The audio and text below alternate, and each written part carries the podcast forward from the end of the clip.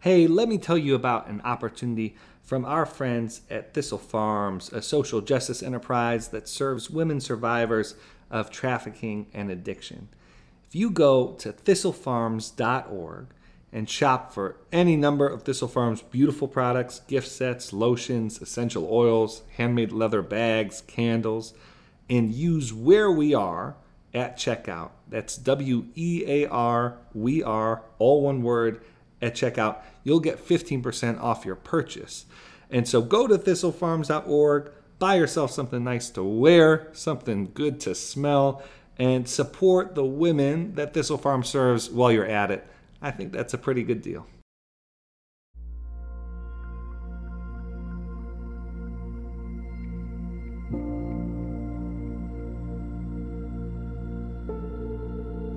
This is Michael Weir. You're listening to The Morning Five on September 26, 2022. Let's begin with a reading from Scripture. We'll read the 67th Psalm today.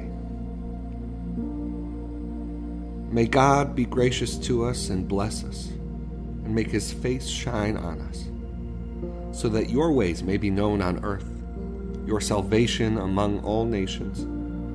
May the peoples praise you, God. May all the peoples praise you. May the nations be glad and sing for joy, for you rule the peoples with equity and guide the nations of the earth. May the peoples praise you, God.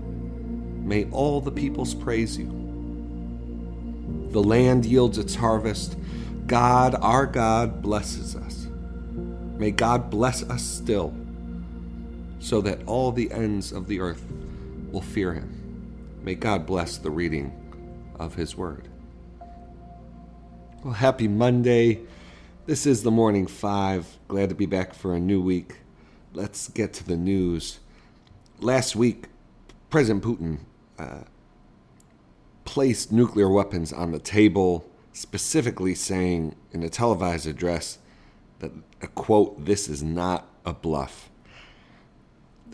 President Biden's National Security Advisor, Jake Sullivan, said on the Sunday shows yesterday that the U.S. has specifically spelled out how the world would react to Russia using nuclear weapons in Ukraine, saying that there would be catastrophic consequences for Russia. American officials continue to believe that the chances that nuclear weapons will be used by Russia are low, but President Putin has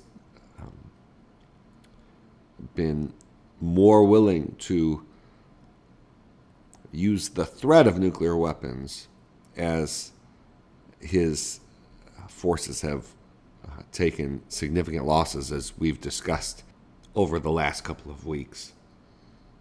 Second, Italy held its elections yesterday, and it appears as if right-wing candidate Giorgia Meloni will become the country's first female prime minister.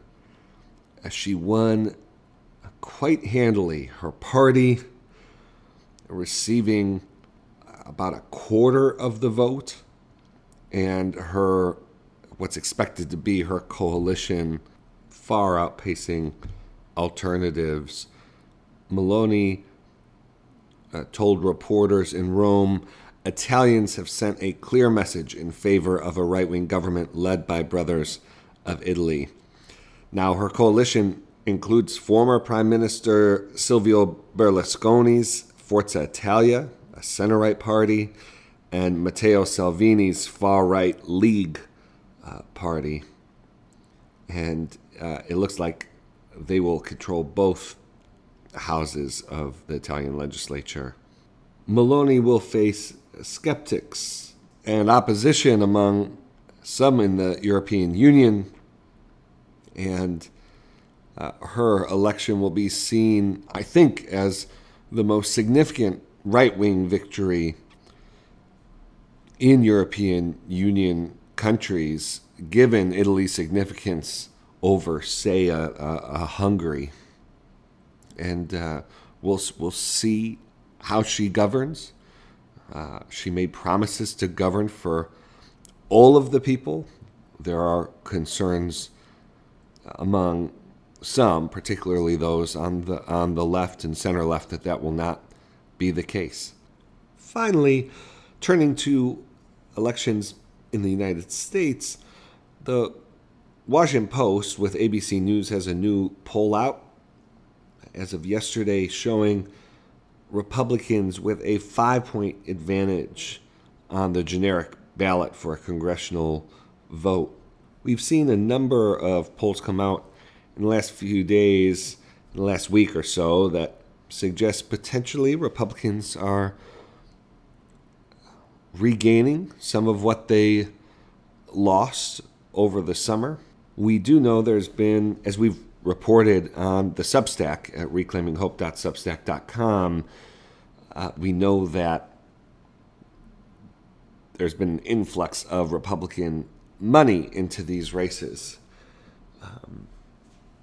And the Washington Post has reported that in these closing weeks of the campaign, that we still have a bit of time, Republican advertising has turned to focusing on crime, where, according to the Washington Post, the Washington Post poll, Republicans have a significant 20-plus point advantage, with Americans trusting Republicans to handle crime more than they trust Democrats to address crime. All right, that's the news for today. Hope your week gets off to a good start. Let's close with prayer. Dear Father, always near us, may your name be treasured and loved. May your rule be completed in us. May your will be done here on earth in just the way it is done in heaven. Give us today the things we need today, and forgive us our sins and impositions on you, as we are forgiving all who in any way offend us. Please don't put us through trials, but deliver us from everything bad, because you are the one in charge, and you have all the power, and the glory too is all yours forever, which is just the way we want it. Thanks for listening.